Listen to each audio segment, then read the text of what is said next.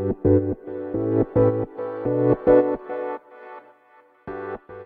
うございます。ケンチロです。このチャンネルはですね、フリーランスの方とか、また副業を考えられている方に向けてね、何かしら情報を発信しているチャンネルになります。たまには有益なことを言いますので、ぜひフォローしていただければと思います。えーと、ではもう今日は早速本題の方に、ちょっと長くなりそうなんで、ちょっと本題の方に早速行きたいと思うんですが、えーとね、今日さっきツイートをしたんですけど、AI の新しいサービスで、えフォトグラファー AI っていうサービスが、まだローンチはされてないのかな？待機リストに登録って書いてあるんで、えそのうち、まあ、徐々に開放していって、えそのうち一般開放するような感じのサービスだと思うんですけども、フォトグラファー AI というサービスがリリースされるとのことです。で、これどういうサービスかっていうと、えっ、とね、フォトグラファー AI って名前の通り、写真を1個まあ主に EC サイト、e コマースとかそういう人に向けてのサービスらしいんですけども、え、ー、と、商品の写真を1個アップロードしたら、アップロードするんですよ、まず。そしたら、それの背景とか、スタイリングができるんですね。あの、例えば、このデモの中であるのは、化粧品の写真を上げて、えー、これね、ラジオで説明しにくいんだけど、画像の話なんで。化粧品の写真とかをね、まずアップロードします。自社のね、自社の写真をアップロードします。そしたら、背景をなんかいい感じにお花の背景に変えたり、あとは化粧品をね、なんか手で持ってる感じとか、手を加えたりっていうのができると。で、それの画像生成を AI で行うというようなサービスみたいです。これ、ね、ぜひデモを見ていただきたいんですけども、これ多分ね、UI、UX、あの、ユーザーインターフェースがすごく秀逸なんですよね。今までの AI って、プロンプトって呼ばれる、えっ、ー、と、文字を中心にえ生成してたんですけども、もちろんこれ文字でね、まず指定するんですよ。例えば、お花のなんとかでとか、山の中でみたいな文字でも、えー、指示をするんですけども、例えば手で、手でつまませたいとか、ここに花置きたいっていうのは、こうね、イラストをドラッグすることで、その画像内に手を出現させたり、お花を出現させたりっていうのができるんですよ。これ言葉で言ってもちょっとどこまでも伝わりにくいので、ぜひあのデモサイトを見ていただきたいと思うんですけども、この UI がまずいいですね。やっぱり言葉でね、全部説明するのって、まあ限界が、特に写真、イラスト関係はかなり限界があるので、徐々にこれ、あれですね、あの、このサービスだけじゃなくて、画像生成がこう、言葉以外のドラッグドロップで作れたり、なんか、まあ、イメージとイメージがどんどんどんどん進化しているような印象を受けますね。うん。いやーなんかね、まあ、徐々にこういうサービスは出てくるだろうな、出てくるだろうなと思ってたけど、ついに、ついに出てきたかって感じですね。で、かつ、まあ、デモ、デモの動画を見る限りはすごくクオリティの高い写真ができてるので、なんかね、いい感じに、いい感じにこう、商品を邪魔しない感じに背景がね、合成されてるのが、なんか分かってる感がある人が作ってるなという。ただ単に背景作りましたよとかじゃなくて、うんちゃんと商品がね、なんか邪魔しない感じにね、背景ができてるんですよ。なんか、ちゃんとフォトグラファーが背景の角度とかを調整して撮ったような写真がね、撮られてて、あ、すごいなっていうふうに思いました。でですよ。で、えー、今日の本題は、ここからになりますが、えっ、ー、と、こうやってね、AI のツールがいろいろ出てきて、まあ、フォトグラファーとしても、うん、仕事のやり方を変えるというか、プラスアルファしていかないと、どんどんどんどんね、時代に置いていかれるようになるなっていうのは、まあ正直なところあるんですけども、えっ、とね、まず、まあまあ、僕フォトグラファーなんで、フォトグラファーに限った話をすると、フォトグラファーはね、あの、これから言う、これから言うってそんなもったいつけて言うほどでもないんですけど、フォトグラファーの必須スキルがいくつかあります。今後は絶対に、絶対に必要なスキルが2つ、2つ3つあります。1個はライティングスキルです。ライティングっていうのは、ストロボを使って物撮りをするスキル。これはね、えっ、ー、と、必須ですね。多分、もう今後は。あの、ライティングをしない撮影っていうのはほとんど、あの、かなり AI に置き換わっていくだろうなというふうに思います。あの、ライティングスキルと光を見る技術ですね。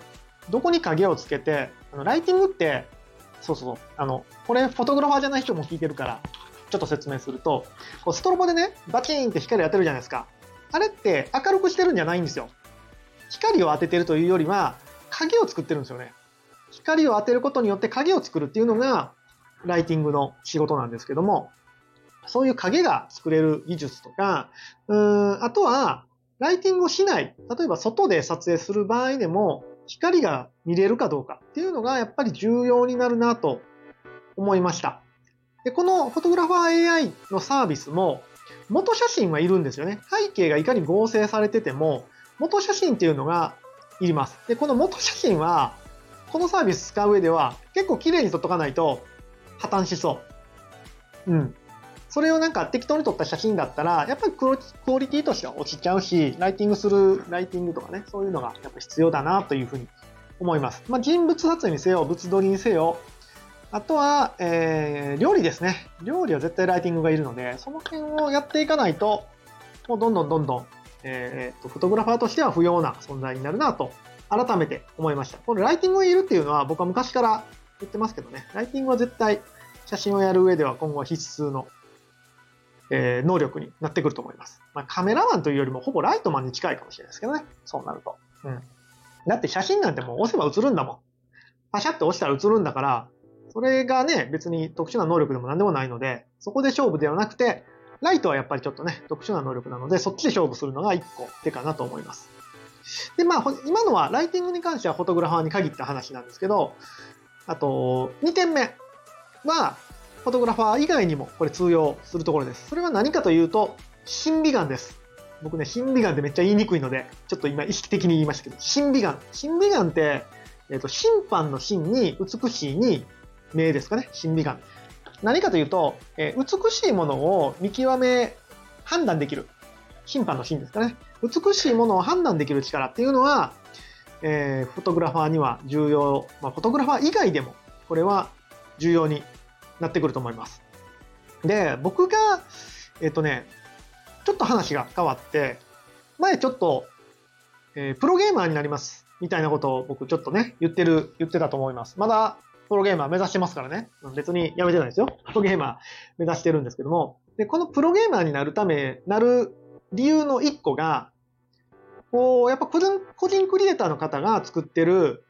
ゲームとか、あとはワールドですね。メタバースのワールドとかをキュレーションできるような存在になりたいと。しっかり僕のフィルターを通して、これはいいもんだよっていう。まあ、キュレーションっていうのは、なんかこう、せん集めて、なんていうかな、選別するみたいな感じです。僕のフィルターを通して、えー皆さんに見てもらうっていうようなことができる存在になりたいなと思って、まあ、プロゲーマーになりますっていうことを言ってたんですけども、このキュレーションっていうのと、えー審美眼っていうのはすごく密接に絡んでくるんですけども、やっぱり、いいものを判断できる能力っていうのが、今後多分めちゃくちゃ重要になりそうですね。あの、AI が発展してきてコンテンツが溢れてくる時代になると思います。で、このフォトグラファー AI のサービスを見てても、えっ、と、まずプロンプトで指示して、まあお花ここに置くとか手ここに置くとかやって、生成ってやると、ブワーっていっぱい画像が出てくるんですね。この中からどれが美しいのか、これ、あの、どの写真がこの商品に対して、えー正しく、正しくというか、まあ、一番よりよく、よりよくこの訴求できる写真なのかを見極められる能力っていうのが多分、多分じゃない、もう絶対重要になります。今までは写真家とかね、写真家とかの場合は写真が撮れれば、まあもちろん綺麗な写真が撮れればお仕事になったんだけど、そうじゃなくて、もう綺麗なのは当たり前なんですよ。A の写真も B の写真も C の写真も綺麗なんだけど、この A、B、C の中から、じゃあこの写真が一番ですよっていうのを見極められる能力っていうのが、おそらくめちゃくちゃ重要になります。で、クライアントさんに、あ、あなたがそう言うんだったら、えー B の写真でいきますっていう説得ができる。説得、納得してもらえるような説明ができるか。っていうのが、やっぱこれを見てても非常に重要になるなと思います。キュレーションと審美眼ですね。うん。で、この、そのじゃあ、じゃあ、じゃあ、審美眼ってうやって鍛えればいいねんっていうのが次の話なんですけども、えー10分ぐらいになるからもう、どうしよう、次行く？まあいいや、もうここまで言ったから、行っちゃいましょう。審美眼を鍛えるためには、審美眼って何かっていうと、一個は知識です。えっ、と、ロジック、美しいものには結構ロジックがあるんですね。うーんと、そうだな。わかりやすいもので言うたら、僕らイルイルミネーションとか結構綺麗だなって思うじゃないですか。あれ何かっていうと、人間は、えっと、キラキラした、えっと、ちっちゃい光の粒がいっぱいあることを綺麗だと認識します。うん。そうなんですよ、実は。ロジック的に言うと。で、これイルミネーション、それは当然やなと思うかもしれないですけど、花火もそうですよね。ちっちゃい光の玉がいっぱいあることが綺麗だと思う。花火もそうです。で、木漏れ日。木漏れ日なんかもそうです。木漏れ日も、えっ、と、こう、影の中に光の玉がいっぱいありますよね。結構ごちゃごちゃしてる感じ。こういう明るい点がごちゃごちゃしてる感じであると、人間って綺麗だなって思うんですよね。夜景なんかもそうですね。あと何かあるかなあと、あとちょっとパッとは出てこないんですけど、その暗いとこに明るいだけじゃなくて、結構その色鮮やかなものが散りばめられてると綺麗だなって思います。これも完全に知識ですよね。だから知識でこの綺麗っていうのを、え判断してる。審美眼を磨いてる感じです。でこういう知識の部分をどんどん蓄えていくのと、あとは、えっ、と、経験ですね。経験。まあ、物量とも言えるかもしれない。経験をどんどんどんどん積んでいく必要があります。例えば、えー街で何かポスターを見たとき、綺麗だなと思ったときに、それで終わらない。しっかり言語言語化というか、えっ、と、これは僕はなんで綺麗だと思ったんだろう、みたいな。そういうところで、うん、例えば、だからそうだな、えー、マッチで広告見て、自分はこの広告を作った人だと。この広告がいい理由をクライアントさんに納得させるにはどうしたらいいかなみたいなことを僕結構普段考えて歩いてるんですよ。街の広告見るとき。写真も見ますね。写真も見て。で、そんな感じで言語化するうん練習っていうのは非常に重要と思います。まあ、説明できる力ですね。こうビジュアルイメージをなぜいいのかっていうのを説明できる力。まあ、審美眼と言語化っていうのは非常に今後重要になりそうですね。いや、すごいサービスですよ、これ。まあでも、デモをね、ずっとね、こうデモというかまあ、ちっちゃいデモ版を動画で見てるんですけども、一瞬で、一瞬で何十パターンっていう写真ができて、で、人間の仕事とすれば、その中から選択するだけっていうツールなんですね。ということは、やっぱ選択するっていうのが非常に能力として重要になってくるなと改めて思いました。前々から言ってますけどね、そのキュレーションと説明っていうとこは非常にフリーランスとしては重要になると思います。あのー、何ですかね、今の自分がやってる仕事に、仕事に AI をプラスして、で AI をプラスしたらコンテンツっていっぱいできるから、それを今度は人間が説明する。っていう順番なので、やっぱこの説明とかね、うん、審美眼は非常に重要になってくるなというふうに思いました。どうですかね？皆さんの中では、いやいや、もっともっとこっちの方が重要でしょう、みたいなのがあったらぜひね、多分他にもいっぱいあると思うんですよ。他にもいっぱいあると思うんだけど、えっ、と、僕の中で一個は、うん、今日の話では審美眼でしたね。ぜひ皆さんの意見も、えっ、と、Twitter のリプランでいただければ嬉しいです。この後ね、Twitter にタイム、それこそ AI に、AI で生成した、え概要とタイムスタンプありますので、それにリプラン、リプいただけたら、えー嬉しいです。必ず返信もしますので、質問でもいいです。質問でもなんか、あの、いただいたら返信しますので、ぜひ、よろしくお願いします。えーじゃあ今日はまとめると、